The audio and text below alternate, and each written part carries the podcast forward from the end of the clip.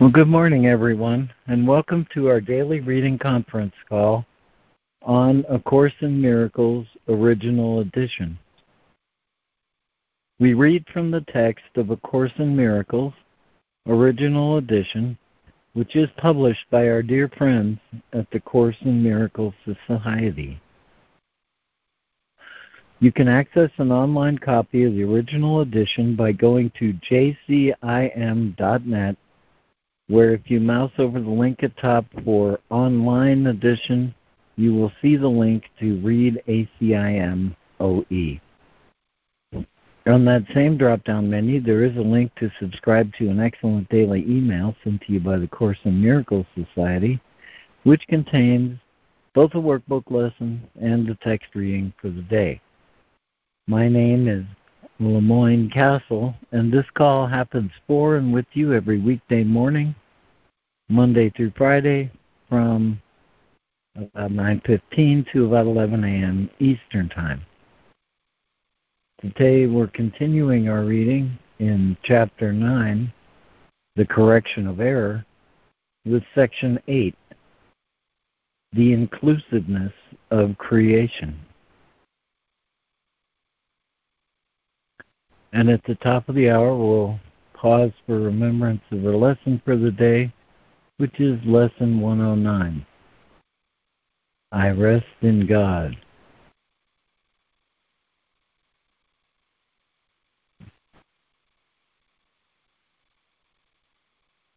Okay, I have here for who's with us in reading, I have Fran, Karen, Robin Marie, Donna and Jessica with us and listening. I have Harrison and Kristen. And I'm sorry if I left Lori off the top of the reading list. okay. Is there anyone else who's joined us who would like to say good morning or uh, just uh, or join the reading list?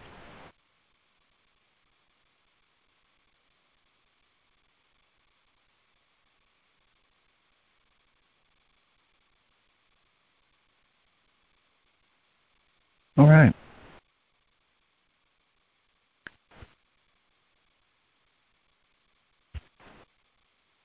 Well, Lori, um, uh, may I ask, do you have a, one of your marvelous poetic openings for us this morning? I do, Lemoyne, and uh, it's so beautiful. From the book Forty Prayers by Pir Elias Amidon, he titled it Psalm 2. And here it is. My heart is your sky, beloved. There is nothing I need. On the hills of your earth I walk upright. In the fields of your love I find peace. You have made my soul a window and opened it to you. You have taken away my fear. You have given me to know my home is in your presence and I will live in the light of your joy forever. I rest in God. Amen. Thank you, Lori. Beautiful. Thank you. Thank you, Lori. It fits with today's lesson. Beautiful. Mm-hmm. Thank you, Lori. My, my privilege. Thank you.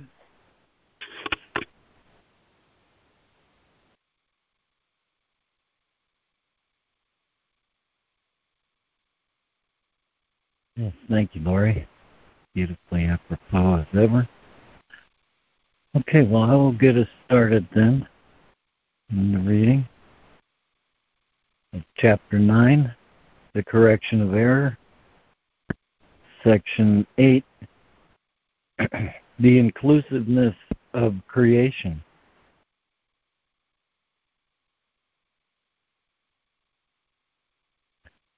Nothing beyond yourself can make you fearful or loving because nothing is beyond you.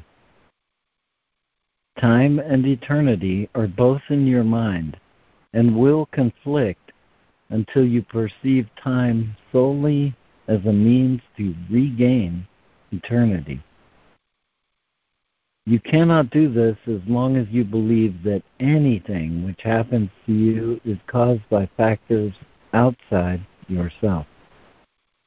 You must learn that time is solely at your disposal and that nothing in the world can take this responsibility from you. You can violate God's laws in your imagination, but you cannot escape from them. They were established for your protection and are as inviolate as your safety. Lori. Uh, chapter 9, The Correction of Error. Section 8, The Inclusiveness of Creation. Paragraph 59. Nothing beyond yourself can make you fearful or loving because nothing is beyond you. Time and eternity are both in your mind and will conflict until you perceive time solely as a means to regain eternity. You cannot do this as long as you believe that anything which happens to you is caused by factors outside yourself. You must learn that time is solely at your disposal and that nothing in the world can take this responsibility from you. You can violate God's laws only in your imagination, but you cannot escape from them. They were established for your protection and are as inviolate as your safety. In 60, God created nothing beside you, and nothing beside you exists, for you are part of Him. What except Him can exist? Nothing beyond Him can happen because nothing except Him is real. Your creations add to Him as you do, but nothing is added that is different because everything has always been. What can upset you except the ephemeral? And how can the ephemeral be real if you are God's only creation and He created you eternal? Your holy will establishes everything that happens to you every response you make to everything you perceive is up to you because your will determines your perception of it.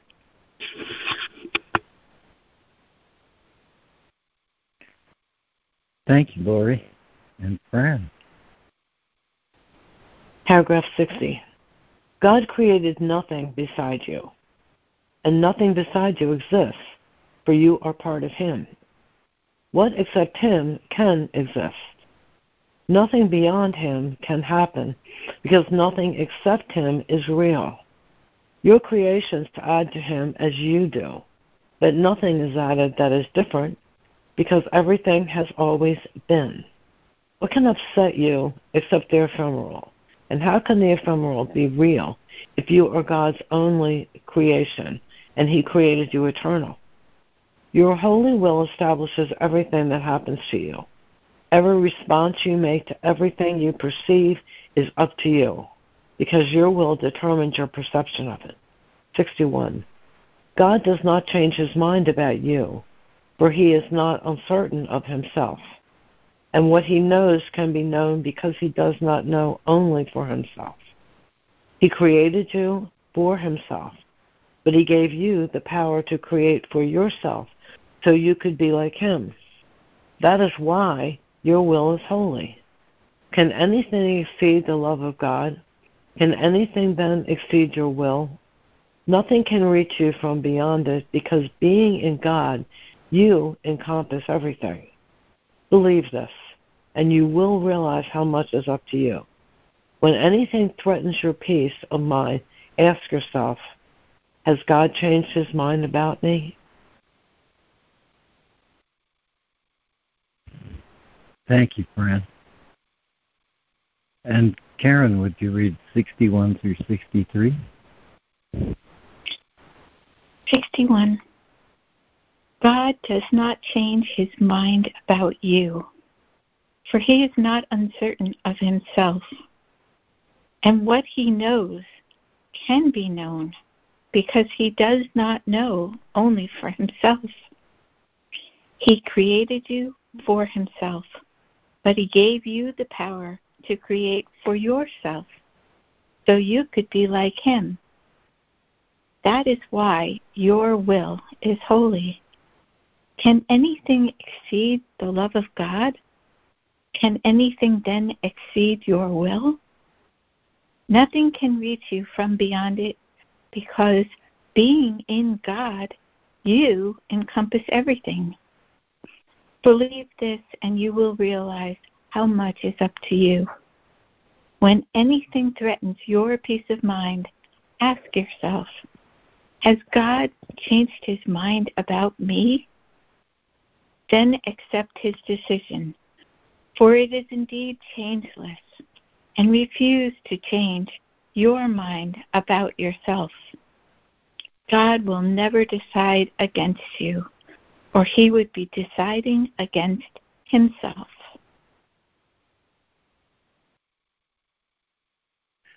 Thank you, Karen. And Robin Marie, would you read from that hint of instruction when anything threatens your peace of mind through 64? Yes. When anything threatens your peace of mind, ask yourself, has God changed his mind about me? Then accept his decision, for it is indeed changeless and refuse to change your mind about yourself. God will never decide against you, or he would be deciding against himself. 64. The reason you do not know your creations is simply that you would decide against them as long as your minds are split. And to attack what you have created is impossible. But remember that it is as impossible for God. The law of creation is that you love your creations as yourself because they are part of you. Everything that was created is therefore perfectly safe because the laws of God protect it by His love. Any part of your mind that does not know this has banished itself from knowledge because it has not met its conditions.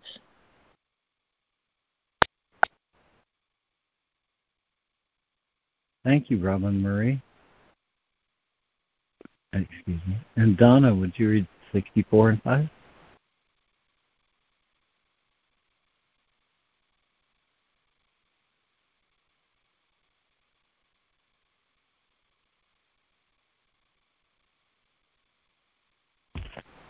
Are you on mute, Donna? Sorry about that. Fine. 64. The reason you do not know your creations is simply that you would decide against them as long as your minds are split to and to attack what you have created is impossible. But remember that it is as impossible for God. The law of creation is that you love your enemies as yourself because they are part of you Everything that was created is therefore perfectly safe because the laws of God protect it by His love. Any part of your mind that does not know this has banished itself from knowledge because it has not met its conditions. 65. Who could have done this but you?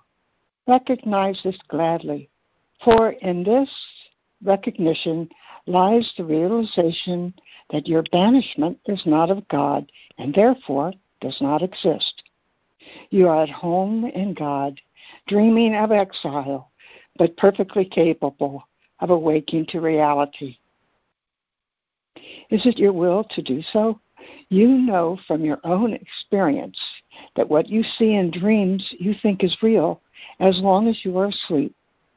Yet, the instant you waken, you know that some you know that everything that seemed to happen did not happen at all. You do not think this mysterious, even though all the laws of what you awakened to were violated while you slept. Is it not possible that you merely shifted from one dream to another without really awakening?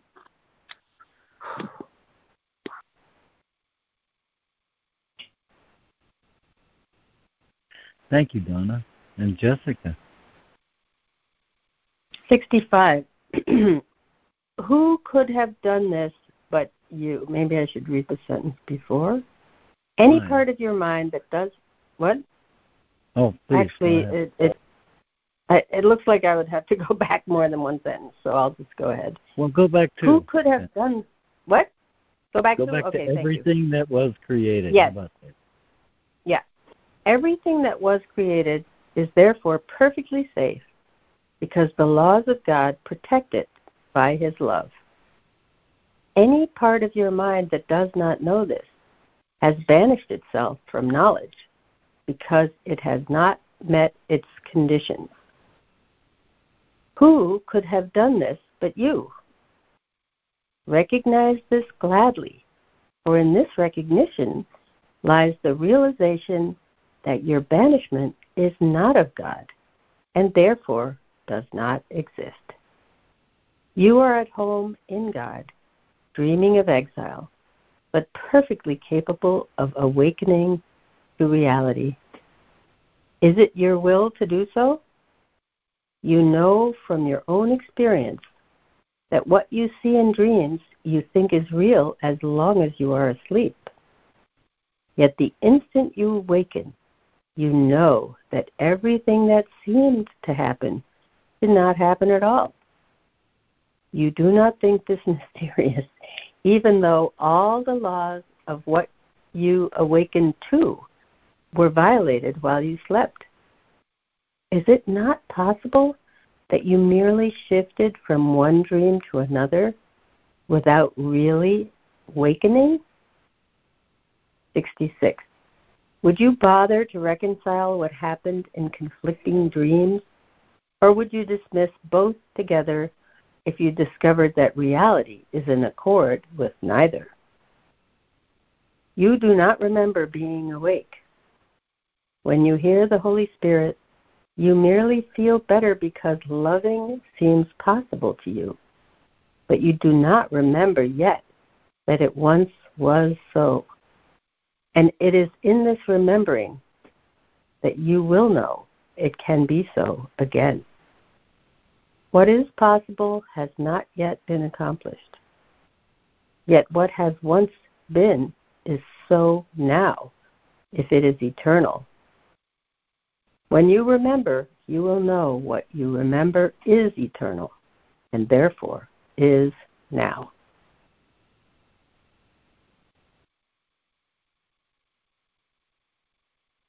Thank you, Jessica. Is there a new reader for 66 and 67?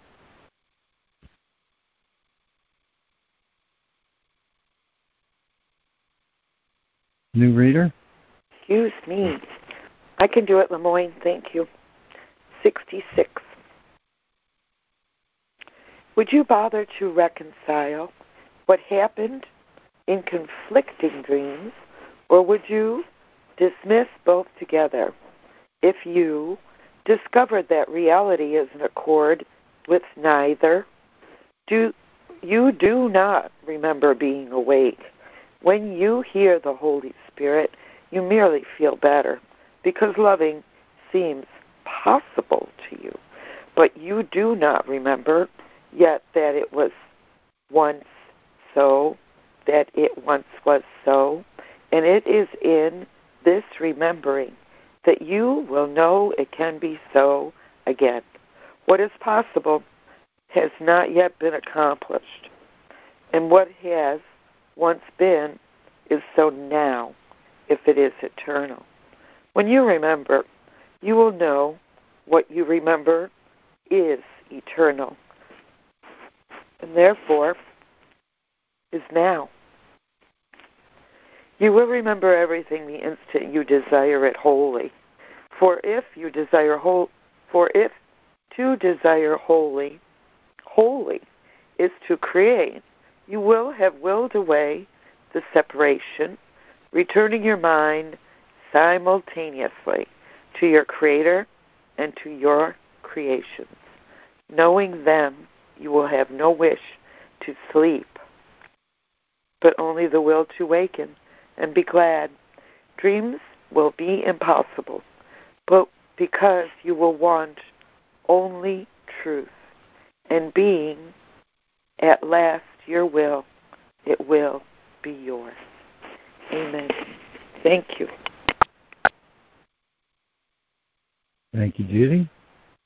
And is there another new reader for paragraph 67?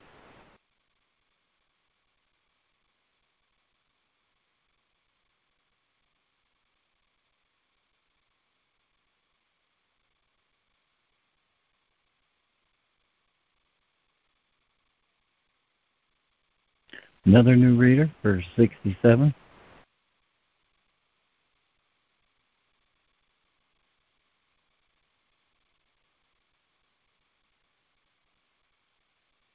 Hmm.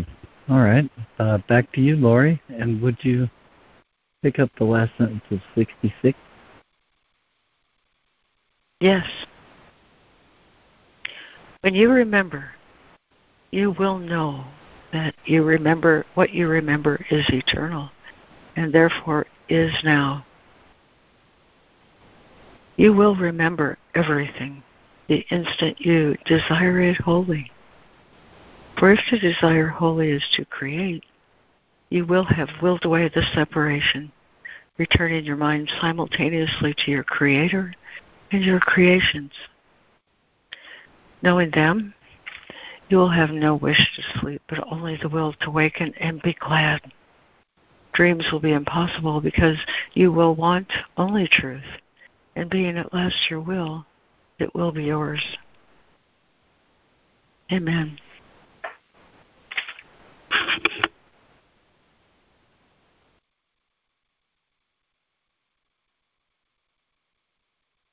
Amen.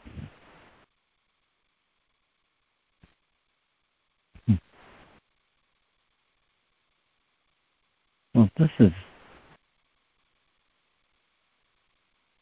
Uh, okay. This is short enough. I might try and read it again, but I have a request to stay on time today, so let me just attempt a brief and complete summary on the section 8, the inclusiveness the inclusiveness of creation.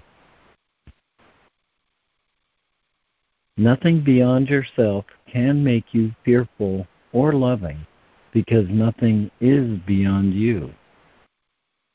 Time and eternity are both in your mind and will conflict until you perceive time solely as a means to regain eternity.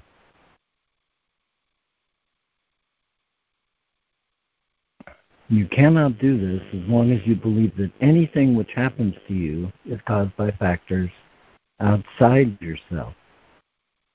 You must learn that time is solely at your disposal and that nothing in the world can take this responsibility from you.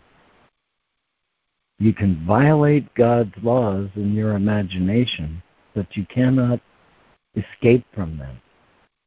They were established for your protection and are as inviolate as your safety.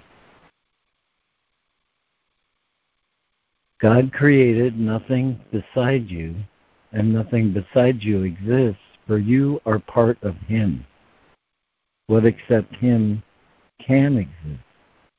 Nothing beyond Him can happen because nothing except Him is real. Your creations add to him as you do, but nothing that is added, nothing is added that is different because everything has always been.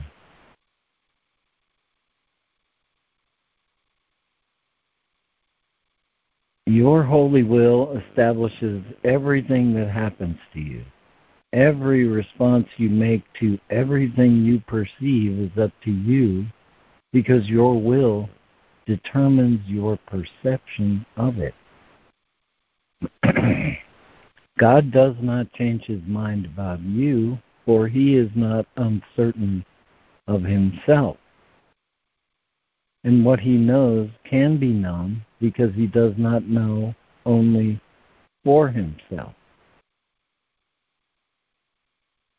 He created you for himself, but he gave you the power to create for yourself so you could be like your him. That is why your will is holy.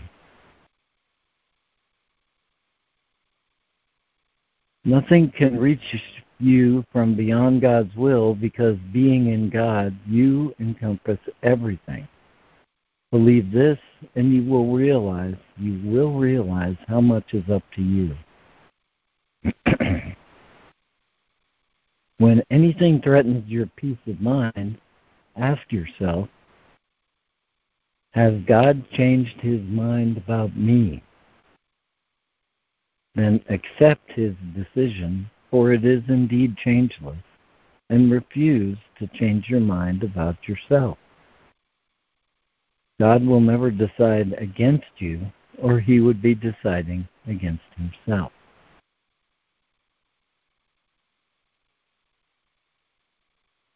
The reason you do not know your creations is simply that you would decide against them as long as your minds are split, and to attack what you have created is impossible. But do remember that it is as impossible for God. And that was a lovely, perfect mistake in one reading which read the next sentence as The law of creation is that you love your enemies as yourself because they are part of you. And I believe that to be true, that the straight law given here is the law of creation is that you love your creations as yourself because they are part of you. Any part of your mind that does not know this has banished itself from knowledge because it has not met its condition. And who could have done this but you?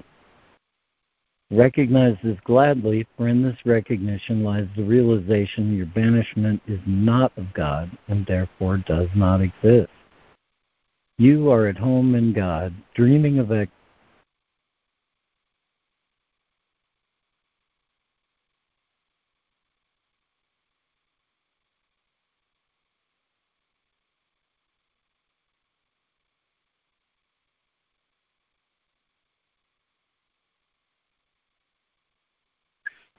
I think Lemoyne got disconnected.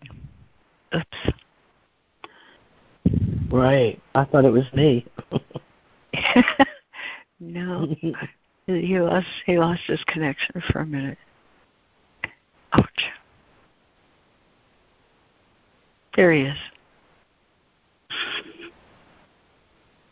All right. And what that was, but the hint maybe that I'm trying going on. You, you were right at Right at no, you were right at you were at home in God, dreaming of exile.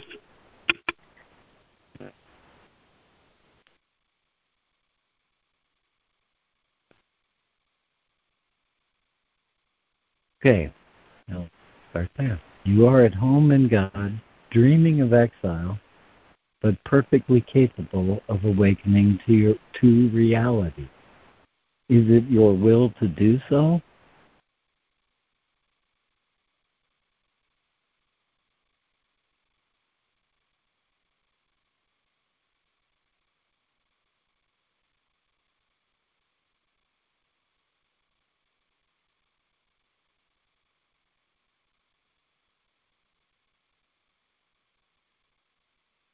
You do not remember being awake. When you hear the Holy Spirit, you merely feel better because loving seems possible to you, but do not remember yet that it was once so. And it is in this remembering that you will know it can be so again. What is possible has not yet been accomplished. Yet what has once been is so now if it is eternal. When you remember, you will know what you remember is eternal and therefore is now. You will remember everything the instant you desire it wholly. For if to desire wholly is to create, you will have willed away the separation, returning your mind simultaneously to your Creator and your creation. Knowing them, you will have no wish to sleep, but only the will to waken and be glad. Dreams will be impossible because you will want only truth, and truth being at last your will, it will be yours.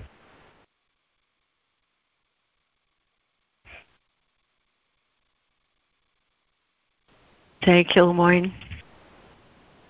Thank you, LeMoyne. Thank you, LeMoyne. This is one of those things that it's not really possible to extract much out of. Um, the, the kind of truth that brings the whole truth with it. Thank you for listening. And uh, we do have a few minutes before the top of the hour. But uh, okay. Um, so if someone would like to share right now, please go ahead. Okay, I will. It's Karen. Um, the few th- the few of the things that jumped out was that time is solely a means to regain eternity. That that is like a a different side of saying this world is only so we can get home. That's what it reminded me of. The second thing that jumped out at me is your holy will establishes everything that happen, happens to you.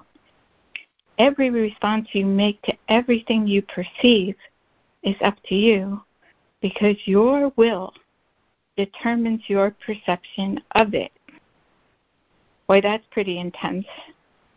I think what that means is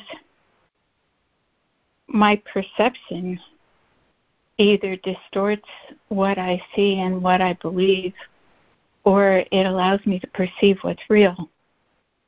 But either way, it's completely in my own. It's my own responsibility in my own hands. Um, nothing is beyond my own responsibility. And um, the third thing that I loved is that our banishment is not of God.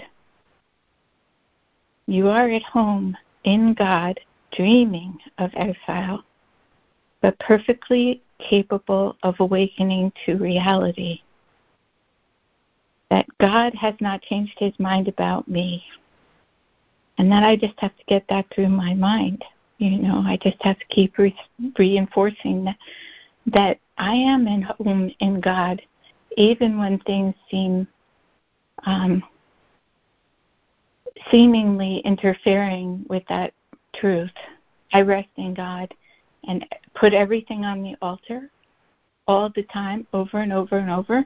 Just keep putting it back on the altar. I don't want to uphold it. I don't want to defend it. I just want to let go of it and open to the divine flowing through me. I'm complete. Oh, that was very beautiful, Karen. Thank you. Yeah, thank you, Karen. Thank you, Karen.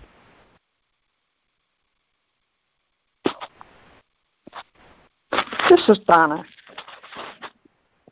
I saw in the reading today the purpose I was brought today, in particular to this class. So it came to my mind in the last sentence of paragraph 65. It is not possible that you merely, is it not possible that you merely shift from one dream to another without really waking? This morning I was sleeping and my coffee pot gurgles once it, the water's going through and I'm, it, the coffee's about ready for me to get up. And I was sleeping and very loudly my coffee pot was gurgling and gurgling. And then it occurred to me, I said, Oh, who's making my coffee? There's nobody to make my coffee.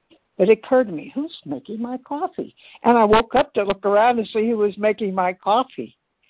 But what made the gurgling sound was the Holy Spirit to show me the power He has to wake us up if we let Him.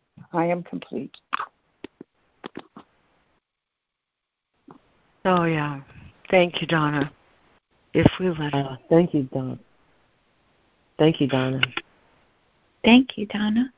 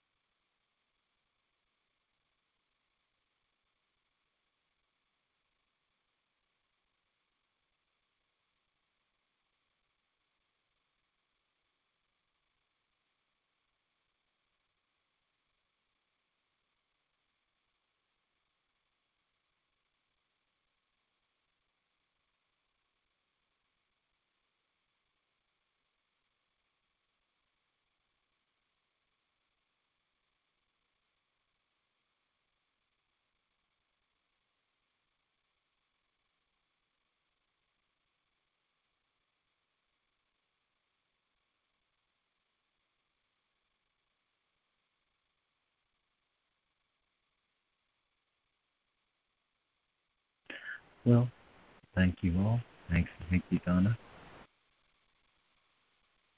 And uh, given that quiet period, I think it's a perfect entree to the lesson. So, Fran, would you go ahead and lead us now?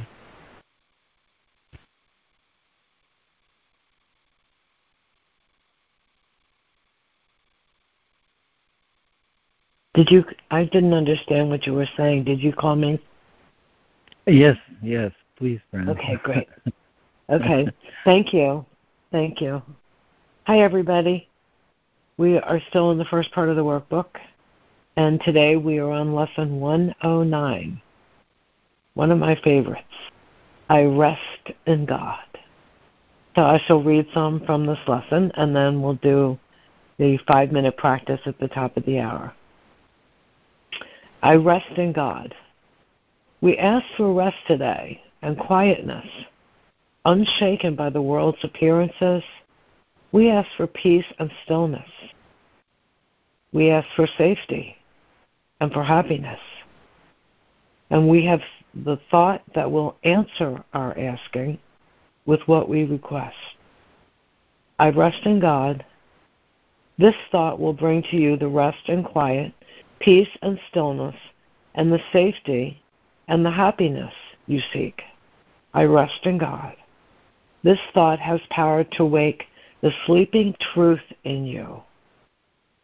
Here is the thought in which the Son of God is born again, to recognize himself. I rest in God. Completely undismayed, this thought will carry you through storms and strife, past misery and pain, past loss and death, and onward to the certainty of God. There is no suffering it cannot heal. This is the day of peace. You rest in God, and while the world is torn by winds of hate, your rest remains completely undisturbed. You call to all to join you in your rest, and they will hear and come to you because you rest in God. You rest today, and as you close your eyes, sink into stillness. No more fearful dreams will come now that you rest in God. Take time today to slip away from dreams and into peace. The world is born again each time you rest, and hourly remember that you came to bring the peace of God into the world, that it might take its rest along with you. With each five minutes that you rest today, the world is nearer waking. You rest within the peace of God today and call upon your brothers from your rest to draw them to their rest along with you. You will be faithful to your trust today, forgetting no one.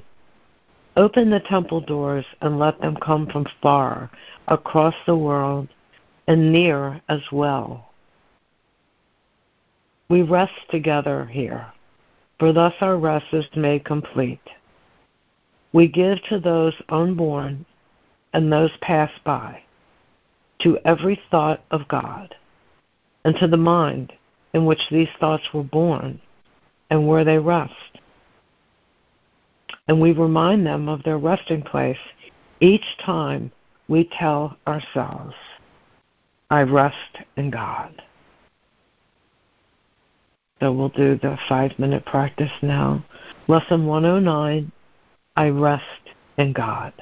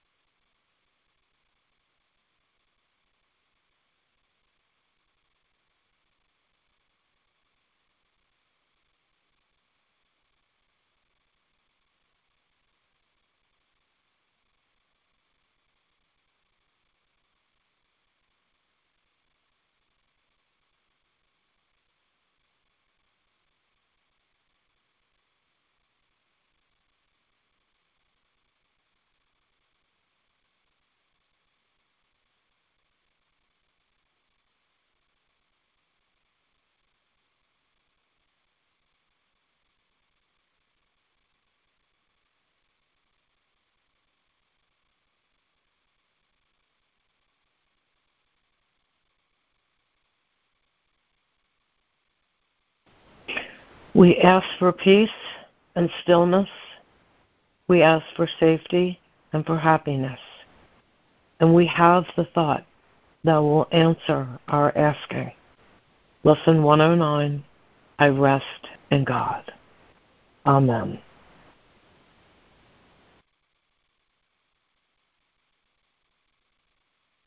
Amen.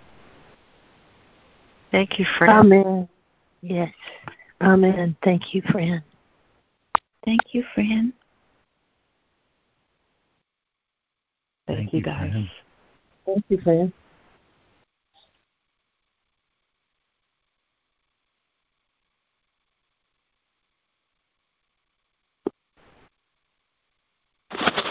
This is Donna. Gratitude to God and to Karen. I mean, and to and to Karen, yes, to all. Uh, Fran, yesterday's lesson, she dropped some seeds, and I transplanted one. And from paragraph 11 of yesterday's, where it says, To everyone I offer quietness, I got this little, what I call prayers. Unity I, unity I am, I give unity. Oneness I am, I give oneness. Love I am, I give love. Grateful I am, I give gratitude. And I'm definitely grateful to be here. I am complete. Oh, that was Thank you, beautiful, Donna. Donna. Thank you.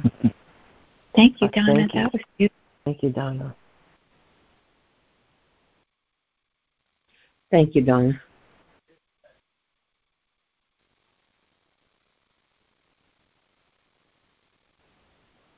I rest in God.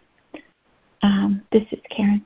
I rest in God is my favorite. It's probably my number one, if not number two. I need do nothing. It's really big too.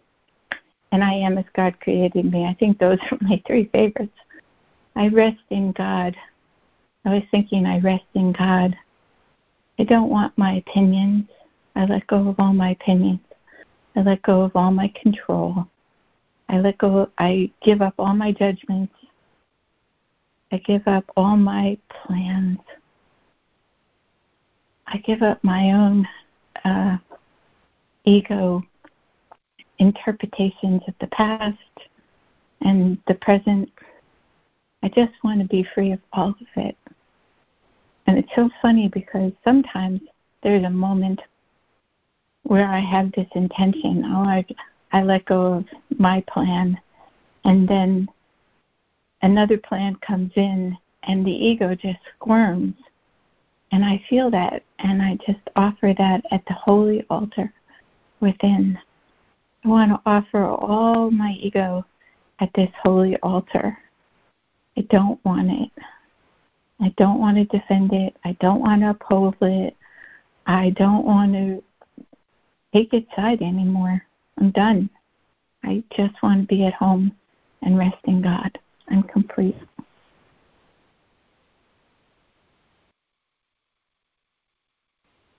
Oh, that's a beautiful, beautiful expression. Thank you, Karen. Thank you, Karen. Um, this is Ida. Um, the neighbor is being so loud, and it's early here, only quarter after seven, and some people are trying to sleep, but I'm just trying to rest in God and, and have quietness. I know there is an inner quietness beyond all that, but I guess right now I have to say I haven't gotten there yet. Sometimes I need outer quietness to get to the inner quietness. But if I say anything to him, he'll just be nasty to me. He won't listen, so there's no point saying anything to him. But he's moving pretty soon, so he won't physically be here anymore.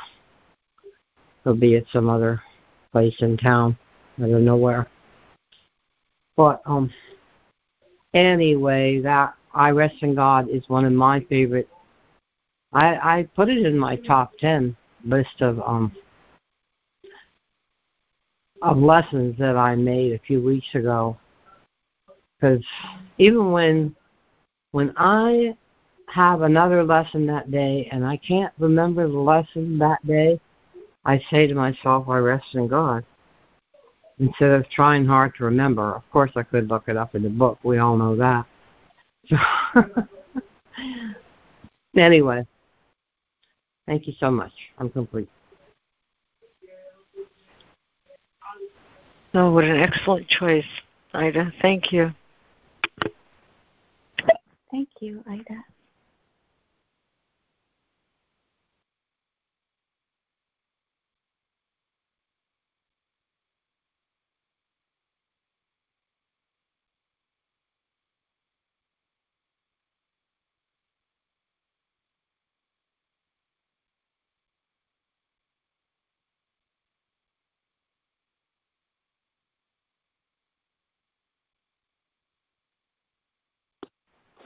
This is Donna. Another thing that came to me in the reading today was this uh, thought, this idea that happiness is in what I think.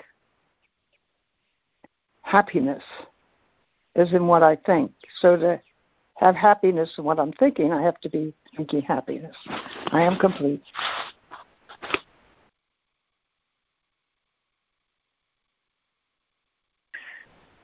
Thank you, Donna. Thoughts do create our experience, don't they? Thank you.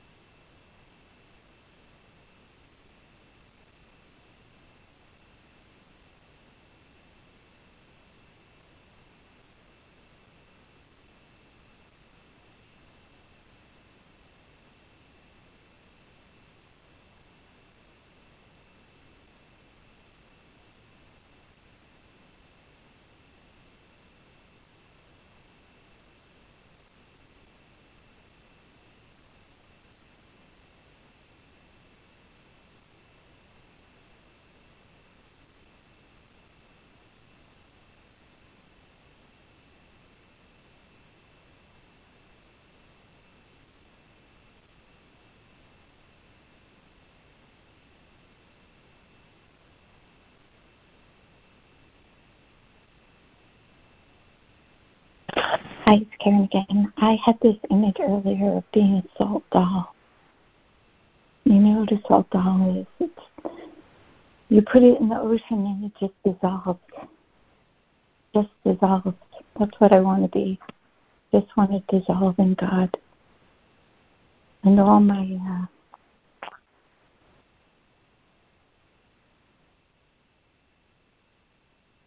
uh, what I said before, you know, all my personal ideas, my ego's beliefs, that they be dissolved in the quietness of God and rest in God.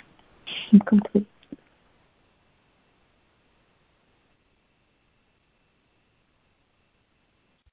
Thank Beautiful. you. Hmm. If Micah were here, he would say, dissolves like a salt doll. Dissolves like the salt doll. yeah, Micah. Geez, I haven't heard him on the call for a long time, man. Have you uh have, have you heard? Is he okay? Oh yeah, yeah. He he did call and say that uh, he's not missing our calls out of any dissatisfaction, but rather he and Roz are going uh, into a more devoted pursuit of A Course in Love. And um, so anyway, that's uh, that's where they are. Yeah. Well, thank, thank you, Lord, for saying that. Yeah. Mhm. It's true that I want other things than to rest in God. Um, there's some kind of sentence in the course that says until until the you know we realize that like the salvation of the Son of God is all that life is for, you won't whatever you won't be totally getting it. I want other things, so I'm not there yet either. but at least I can face that now and realize that, whereas before in the past, in the myriad number of years in which I was also studying the course on and off until 15 until I joined these calls, but and and more on in the 90s. But um, until then, I couldn't really realize or admit to myself that I wanted other things out of life besides or along with the salvation of the Son of God. But you, I guess, you have to be completely dedicated to that salvation in order to get it in any sense of that phrase. Thanks. I'm complete.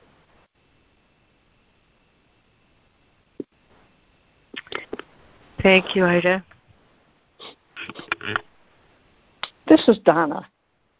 Thinking uh, about uh, not, not showing up for a Course in Miracles, and the, and the reasons are why or the purpose of it not happening. I'm drawn away on occasion, and uh, you know, in the old days, I'd have thought, yeah, I ain't interested in that, or yeah, I don't like this or that.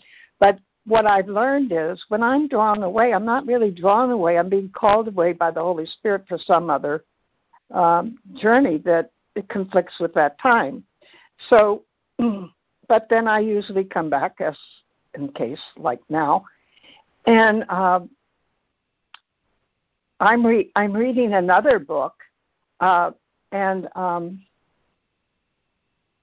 and the book tells me uh, that I need that it's a companion to A Course in Miracles, so that to return. So I probably returned a few days sooner than I would have had that book not come into my hands. And in this book, uh, it's a channeled book, and in this book, uh, Jesus uh, Jesus tells us, uh, look, you got to give up drugs, you got to give up alcohol, and you got to give up television. well, my great pastime is watching television, but I've had other teachings. Dr. Hora talks about the uh, t- uh, the teaching, and I'm in another class that we were discussing television and how you know they tell you uh, about the medicine that'll make you well, but then they under that while they're selling you the medicine, they tell you all all the side effects.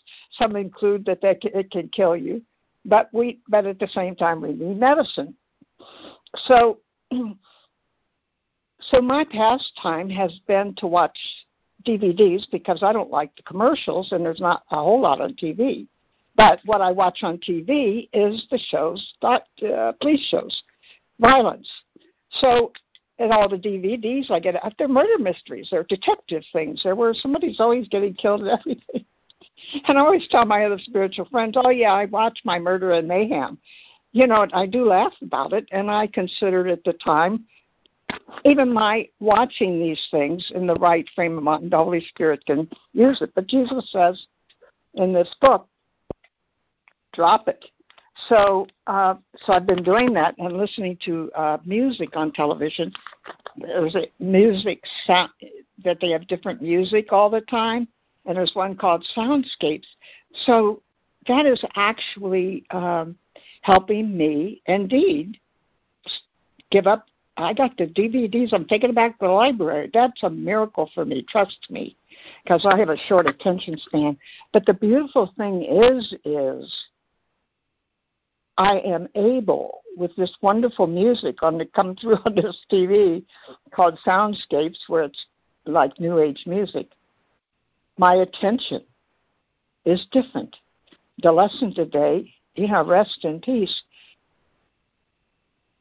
the quality of my being, and Jesus really says, you know, y- y- you have to pay attention here. He says it in his beautiful words. But um, I'm just learning that we do get what we think. And if we're thinking with or believing in or entertaining murder, mayhem, and trouble, and and and uh, what is it? The other thing we're constantly doing, we're constantly at war with one another, big and little, and that we create that in the world. We don't think we do. We blame it on the politicians, but every every war like thought that we entertain, we're entertaining it.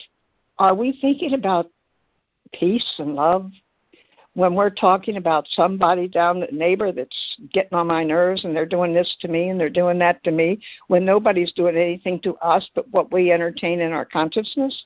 I mean, I'm really getting I'm getting to be in a place uh where I'm beginning to understand this stuff. So I do want to give gratitude and thanks to LeMoyne and to Laurie and to Fran and also to Lee, who's gone on to other endeavors in Christ, um, and everyone who shows up. I am grateful and thank you. I am complete.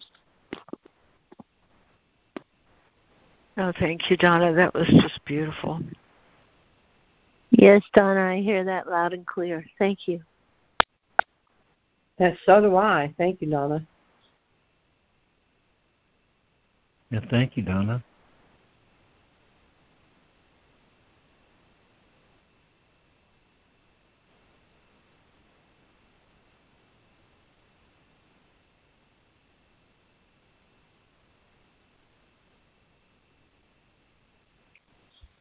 It's a good point that you made, Donna. You know, it's true that I don't think about God all the time. I don't think about this course 24 7. Yeah, sometimes I think about what's bothering me. And that's just, you know, and I'm familiar with the kind of books that you were talking about um, as channeled by um, Tina Louise Spalding, who's around and has a has a group online. But uh, anyway, um, that television tells us a vision, and it's the vision the controllers want us to have. So we have a lot of murder and stuff, but we can create that stuff so that they can control us more easily. Whether you believe that or not, I happen to believe it. So I've gotten away from television. Um, I still watch it some because my partner likes to watch it, which is mostly the news. And sometimes if the news gets too violent, or it's another violent show, and he knows I don't like him to watch, you know, those kind of shows, and so a lot of times he won't. But sometimes he will. So I'm, I'm not. I go to I go to the room, which isn't that far away. It's just a small apartment, but it removes me, in one sense, from what's going on. I might hear it a little bit, but at least I don't see it. Because yeah, we create the type of world that we see in our mind, in our imagination. So I don't want to create a violent world. So, um, besides, it sometimes gives me nightmares when I see that stuff. It's, it's true what they always said or complained about me growing up and all this stuff. I am a sensitive person. I don't think that's a flaw. but, but anyway, I am a sensitive person. So maybe more sensitive than other people. Anyway, thank you so much for hearing me. I'm complete. Thank you, Ida.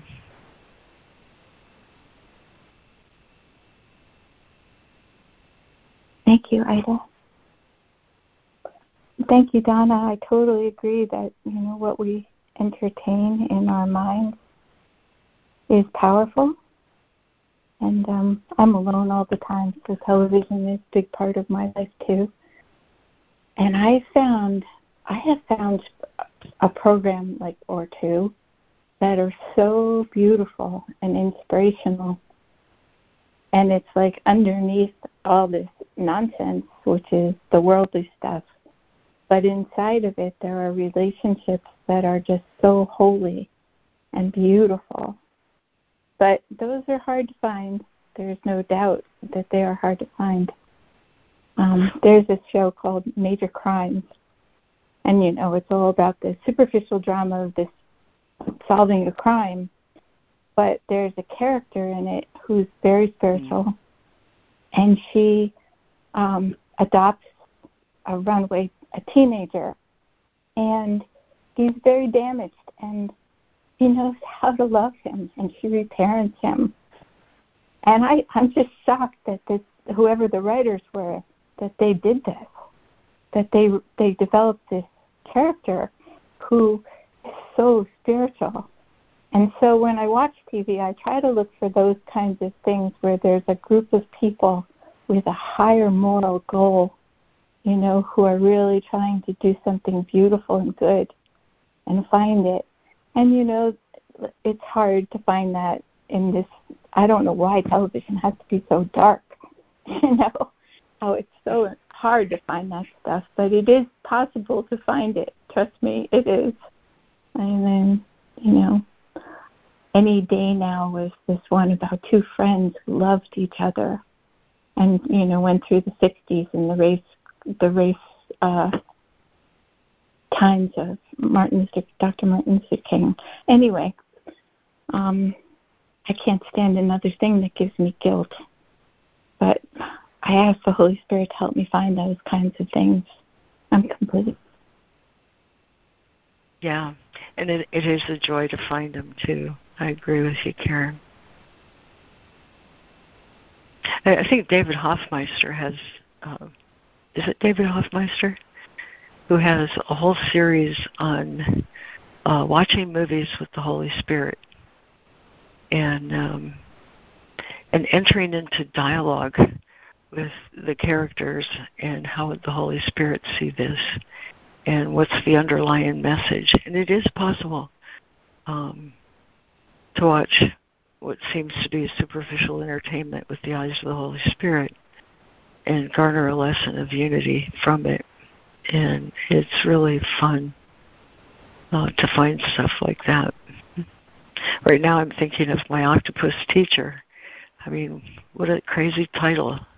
A guy about a, a, a story about a guy who uh, deep breath dives um, and establishes a relationship with an octopus. But every story, you know, um, if I look with the eyes of the Holy Spirit, it's possible to see the love that underlies um, what seems to be going on. That was really a beautiful story. Well, actually, it was a beautiful relationship that was described uh, in a documentary sort of way. But anyway, I can watch. I can watch with Holy Spirit and look for the lessons of love. Just just like I can look to any dream uh, for what are the lessons of love if I'm not defending and protecting my ego. Um,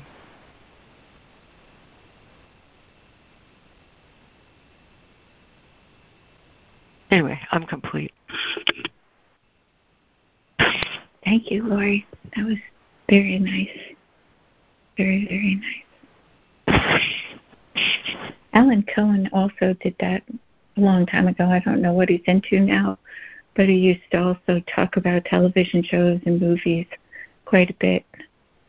Um, problem with David Hoffmeister is I don't know how to get those movies that he's doing. he's because I've listened to some of his reviews. They actually do a process afterwards about their own egos um, after they watch these movies together on a Saturday. They do a whole day. I'm complete. Thank you. Yeah, and you know it's really fun. It's really fun to do that. I think it's really fun because I can watch my mind uh, and how it engages and how it judges and the things I select to be triggered by and learn from that um, that this is the way judgment affects me. Uh, am I happy how I feel like this? Uh, no, but I can change my mind right in the middle of the story um, uh, by paying attention to what I'm thinking. Um, I find even novels are really useful that way, and movies are useful that way. Um, but it's a process of, of watching my mind and how it engages and how judgment interferes uh, with my perception of what's underlying the story. I mean, every character portrayed in a novel or a movie or or a series um, has something to say about love and relationship. And when that's what I'm looking for, that's what I'll find. If I'm looking for who's the bad guy, who do we, uh, who are we designed to not like in this story, that's what I'll find. But I can choose. I can make a choice and be flexible about where I give my attention. And in doing so, I learn a lot about my own mind and um, how the thoughts I think create a weather uh, in my in my uh, mindscape. You know. Um, and then I'm I'm freer. Somehow I experience more freedom as a consequence of doing that, recognizing that my choices determine my experience, and I think that's um, I think that's what he wants me to know in every lesson and in every section of this book.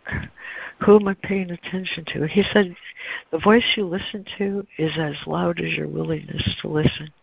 And when I'm giving all my attention to uh, judgment and ego thoughts and and um, you know separation and and uh, who's the bad guy, that's what I'm going to experience when when I'm giving my attention to how are we joined in this, what do we share.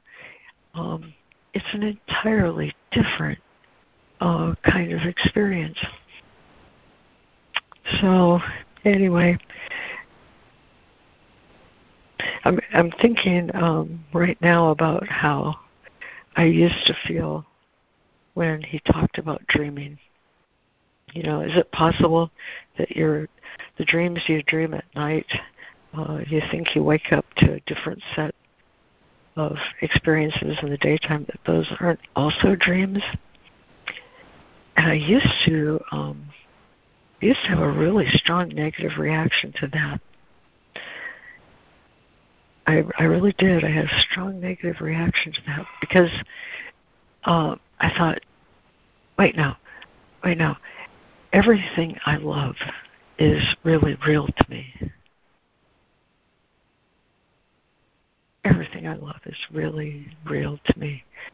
It's not the thing I love, but the experience of love is very, very, very real. Um, in my heart mind. And so I thought, that can't be a dream. And in point of fact, it's not. That's what he wants me to know in this section. That every experience of love is real and eternal. And if it isn't loving, it's not real. That doesn't mean that um, my experiences are invalidated. It means that I have a choice where I want to give my attention.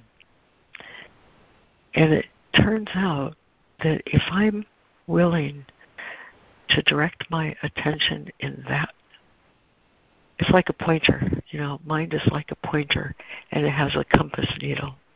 And this compass needle is designed to be directed towards love and holiness. That's how God created this compass needle of heart mind. That doesn't mean that I'm not free to let that needle wander all over that compass. I am. I am. But there's only one direction that makes me happy, and that's true north. I rest in God. And the reason it makes me happy is because it's true. Um, and it's true and eternal because it's loving. It turns out that as my mind needle wanders around this compass, I'll pass by a lot of things that don't seem loving. But the instant I condemn and judge them, my compass goes haywire. I don't experience the true north. But in any circumstance I am in, I can direct my mind to true north, even if it seems like uh, I'm dreaming this. That's the power of the inclusiveness of creation. We're always held safely in true north. We can wander as far away as we care to in any circumstance and call it anything we want. But true meaning underlies everything. There's a veil that uh, seems to be cast upon what we're experiencing. But behind all of it is eternal love. And when I point my mind in that direction, everything else follows my will, my mind, my spirit, my heart. And I start to realize in whatever circumstance I'm in, true north always exists. So he calls it a dream, and that's fine. What's really real always is true north and the relationship of love that we have with everything. Everything in creation belongs to me. Everything. Everything. One day one day I was driving down my street and suddenly everything for 26 years that I saw on my little plaza passed right through the windshield of my car and I was left stunned by love. This is the mind we share this holy mind that um, engenders experiences against which we can discover what's the truth, what's the truth, what's the truth. And it turns out every single time I let my mind go back to true north, um, I discover the love that's behind the dream. Because the love is eternal. He says every loving thought the Son of God has ever had is beautiful and eternal because it's loving. And that's um, what this section says to me. If your brothers a part of you, will you accept them? You'll never know that you are a co creator with God until you know your brother is co creator with you. What makes this place and this experience alive and real and always true is the loving relationships that exist between the capital T thoughts of God held together in the mind of God. And um, there's nothing, nothing here worthy of condemnation when I find my true north wherever I am. And when I do, I'm just filled with loving gratitude. Loving gratitude for the opportunity to be alive and have a wholehearted experience. I mean, a wholehearted, all the way through vibrational experience of truth. There's nothing, nothing outside of that when I let my mind rest at true north uh, because that's where it's designed to be. And so he says, uh, How many teachers of God does it take to save the world? Just one. Just one mind who joins that one mind uh, makes everything else appear like a dream because the truth behind it shines and reflects like a prism. You know, you say the word, you say the words um, through me, through me, and uh, reminded of that Amy Carmichael poem, "Love of God, love through me, make me like thy clear air." Um, we're here all. What am I? I'm God's son, saved, complete, complete, healed, and whole, shining in the reflection of His love. The word "you" in this section. Uh, oh God, let me let me embrace the idea that you is a magnificent, whole, holy, pure inclusiveness. You is not the ego body illusion, the dream figure. You are the eternal love united in what we call the Christ mind. The second coming of Christ is just the realization of waking up and realizing that the Son of God is one and the Son of God is whole, and the Son of God includes all of creation exactly as He created it. And so, Father, help me. Help me always in whatever circumstance I'm in. Return my mind to true north where I rest in God. Um, you is a really big word in this section. And may I realize the truth of what you're talking to right here in this mind heart. I'm complete.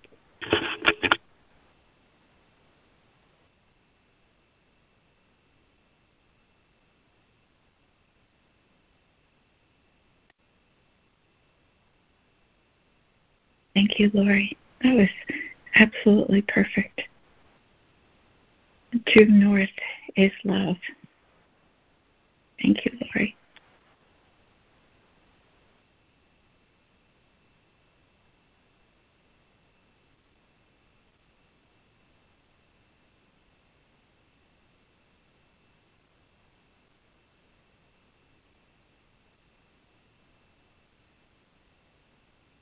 Okay, I can't resist. It says, Your holy will establishes everything that happens to you. Every response you make to everything you perceive is up to you because your will determines your perception of it. So, what you were saying is if you have your mind, your heart set at true north, everything you see and everything you perceive will be loving and blessing. That you see beyond, you see past all of the insanity and the ugliness of the world. You see with your heart, you see with Christ. I'm complete. Oh, beautifully said. Beautifully said.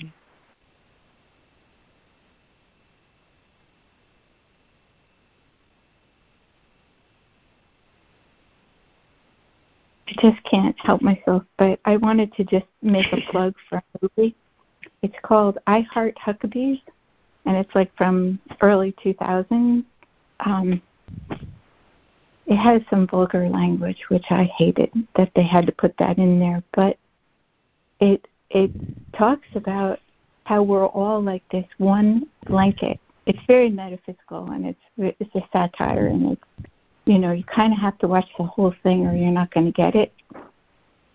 So there are moments where you want to turn it off because, you know, it's, it's not beautiful, but basically we're all this big blanket. We're all one blanket. That's life. We're all the creation, and we're all part of the same blanket. So I'm going to say I'm complete. Oh, thanks, Karen. Interesting. I haven't. I've heard that name before, but I've never watched it. But I love that image. Dustin Hoffman, Jude Law, Lily Tomlin. It's it's really incredibly potent, but you have to watch the whole thing, and parts of it are not so pretty. Incomplete.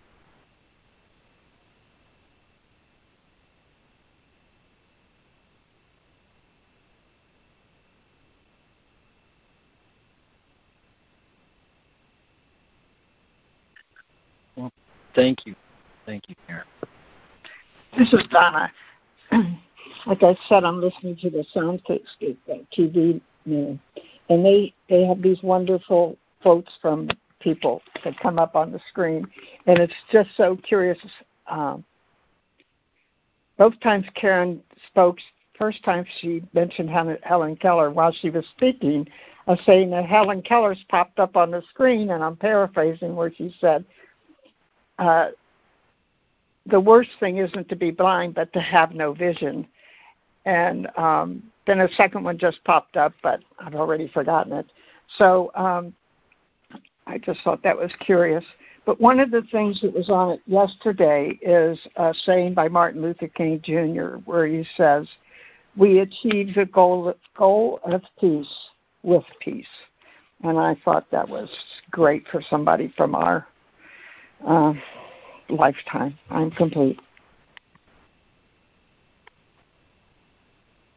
Well, thanks, Donna. Thank you, Donna.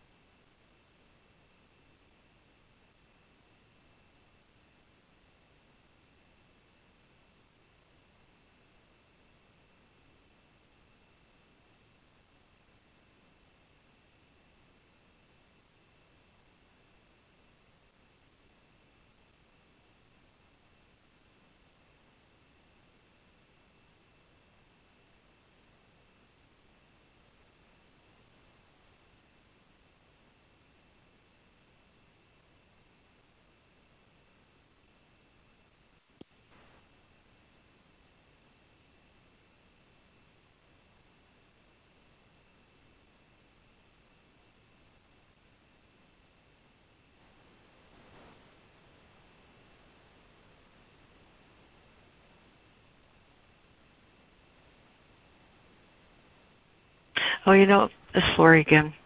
The other thing I wanted to say about how I felt about the dreaming part, um, when I was very resistant to that idea,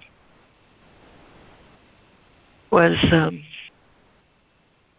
I finally I finally learned, or let it sink in. Put it that way. I finally let it sink in that while in the bodily experience uh, stuff does happen. It definitely does happen. We experience it, we feel it, we uh, can palpate with our senses and and move in uh, to genuine experiences um, that are not illusion.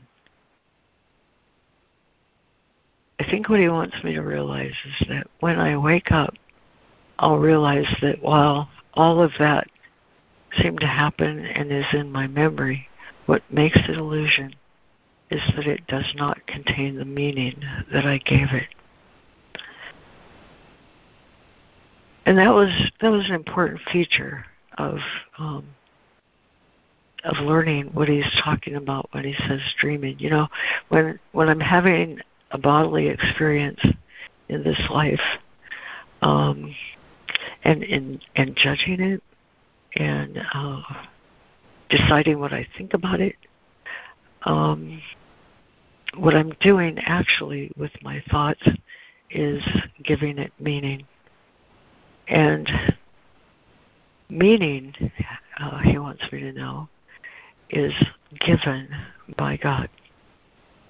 And it is not uh, the meaning that I give my experiences when I'm not in touch with True North. And that came home to me uh, one year. I was doing lesson 127. I blessed you, brother, with the love of God, which I would share with you. For I would learn the joyous lesson that there is no love but God's, and yours and mine and everyone's.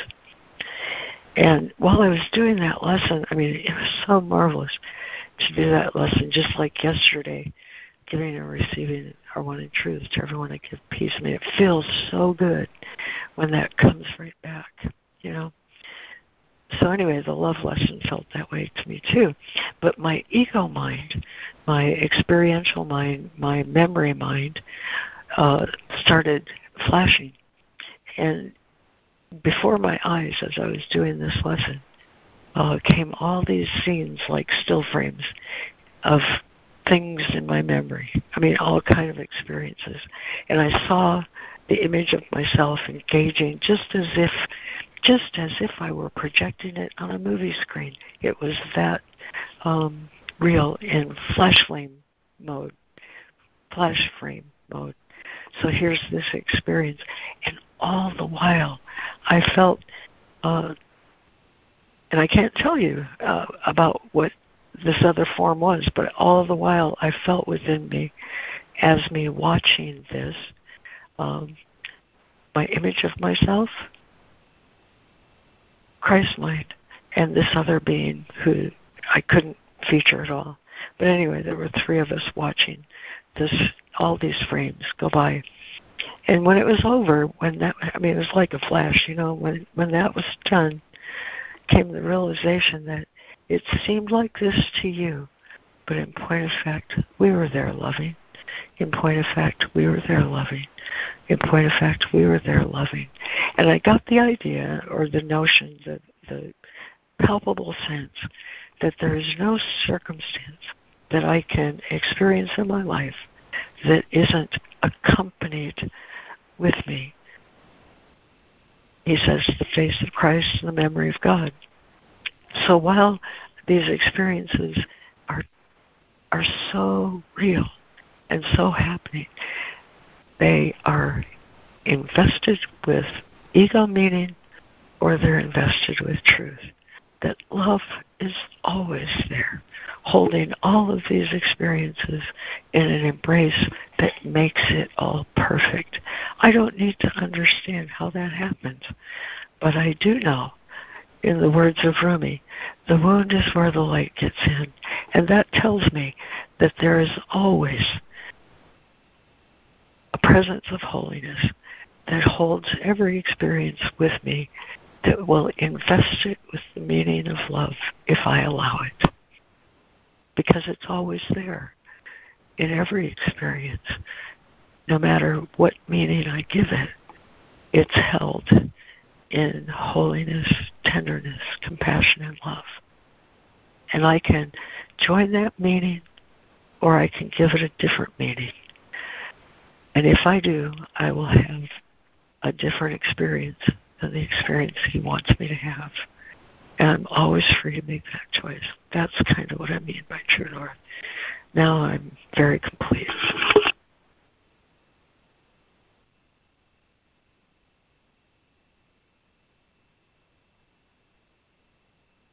Thank you, Lori. I agree. I mean, I realized that the past didn't happen the way I thought it happened, even though the experiences happened. It was my interpretation of what happened that was based on ego and illusion and dreams. And I like that line that says, um, all things perceived correctly are opportunities for healing. That every everything interpreted by the mind of God will find the love and the light in it. But my ego is completely subjective. It's a private world. It's complete made up interpretation based on ignorance and limited awareness. Um, thank you, Lori. I'm complete. Oh, perfect. Thank you.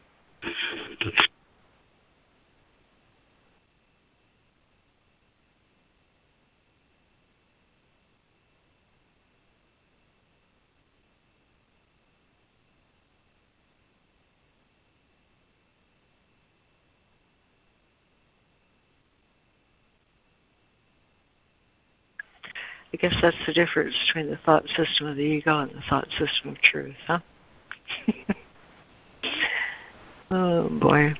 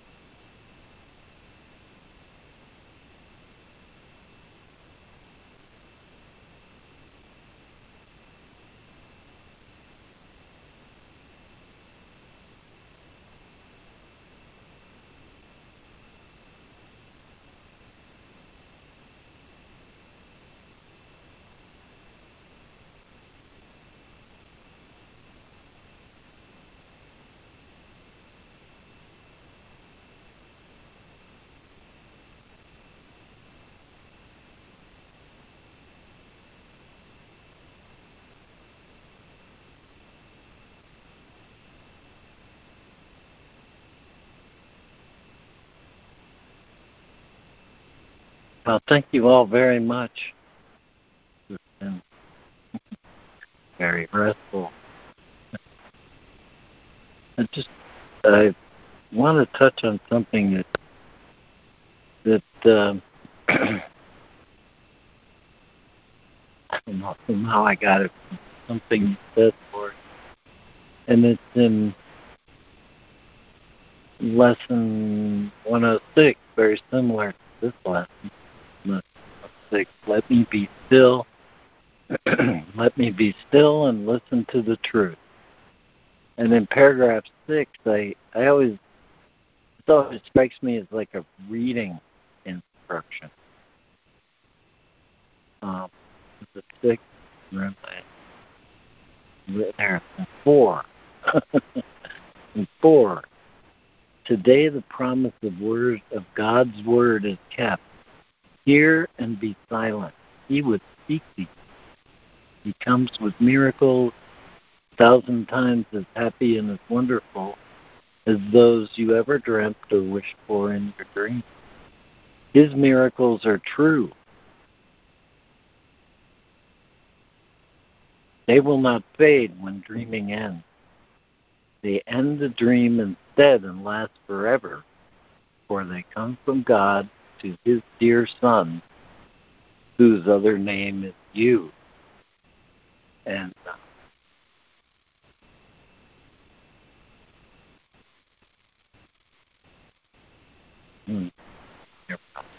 hmm. and uh, yeah, I, I just see that as like a, an instruction reading all this that wherever he says you, that's shorthand for Son of God, child of God, and that that is that is you know, at least aligned with or part of the unified perception, which is the light text speaks of. It is a unified perception where we don't seek to divide and separate which is why I I love that the, the seeming mistake in reading today, where it says the law of creation is that you love your creations as yourself because they are part of you. And I said it. I think it's equally true that you love your enemies as you love yourself. But This is a miscreation. They are part of you, but in the attempt to separate, this is the way we've chosen to love ourselves. We make people enemies that really something we're doing to ourselves. And what I like to call making the trying to make the fear real, the miscreation. That's all. Um, It echoes this law of creation, um, but it's creation based on perception of separation. The truth is that uh, we, all children of God, love their creations as they love themselves. Here,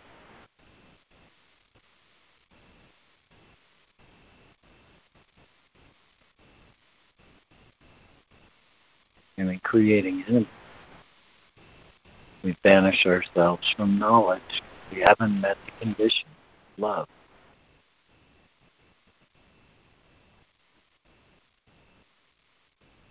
And that's all. And uh, yeah.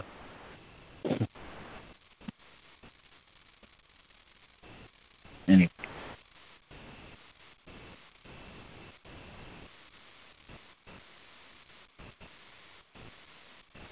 You faded a bit at the end, LeMoyne, so I couldn't tell if you were complete. Well, I, I just, uh, I just have a feeling of uh,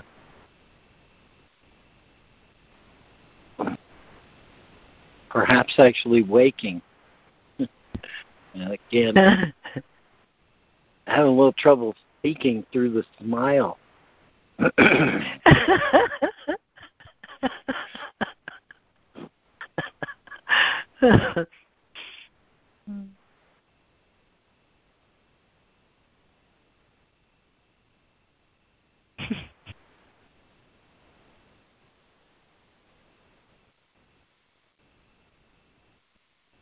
LeMoyne, I wondered if you would um, expand on that concept of banishment. I don't know if you have something else you could say about that. I'm complete. The concept of banishment?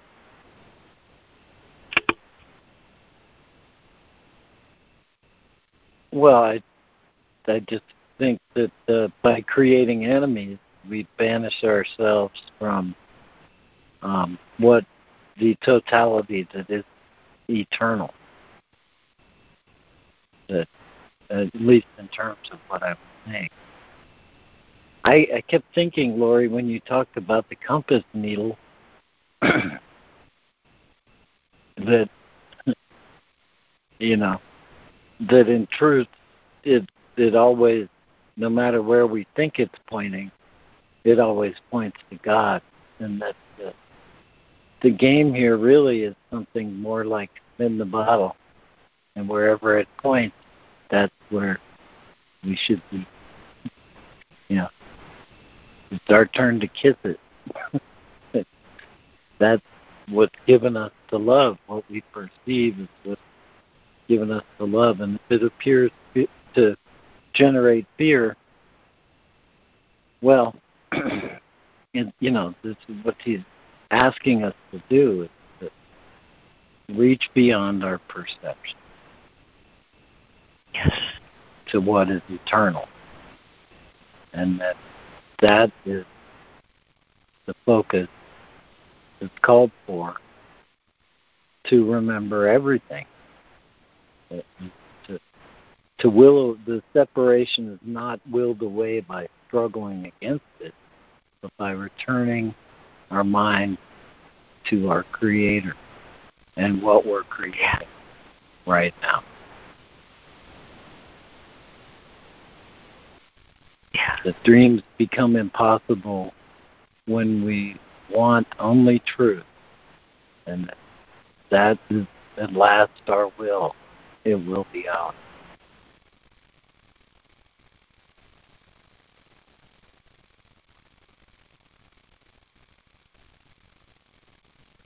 Anyway. Amen to that. Perfect. Thank you so much. Beautiful. Yeah.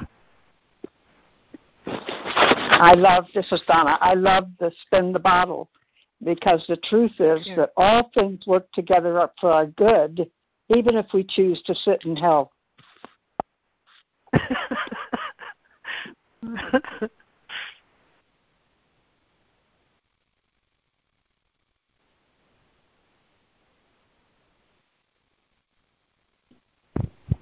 Hi, this is Yogi Chris. Just just listening as I rest in that space of God within me.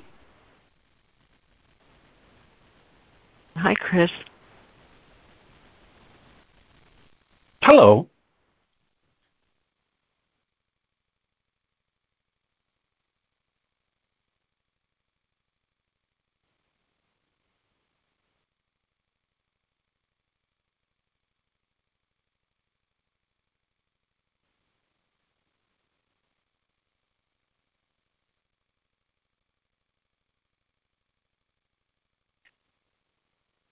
Well, um, we're, we're sliding well past the top of the hour. Um, Lori, do you have a one of your lovely closings for this call? Uh, boy, you know, I had so many that I thought it might take, but um, but today here's where here's where it landed in that section, magnitude of holiness in chapter 16. It says, No evidence will convince you of the truth of what you do not want. Yet your relationship with capital Him is real and has been demonstrated. Regard this not with fear, but with rejoicing. The one you called upon is with you. Bid him welcome and honor his witnesses who bring you the glad tidings he has come. It is true, just as you fear, that to acknowledge him is to deny all you think you know. But it was never true. He goes on, do not interpret against God's love. And finally, here, reality is safe and sure and wholly kind to everyone and everything. There is no greater love than to accept this and be glad. For love asks only that you be happy and will give you everything that makes for happiness. You've never given any problem to the Holy Spirit. He has not solved for you, nor will you ever do so. And you've never tried to solve anything yourself and been successful. It is time you brought these facts together and made sense of them. there is no greater love than to accept that reality is safe and sure and wholly kind to everyone and everything. Amen.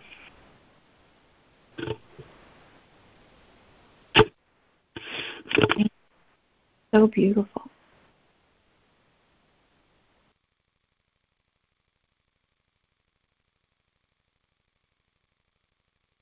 Amen.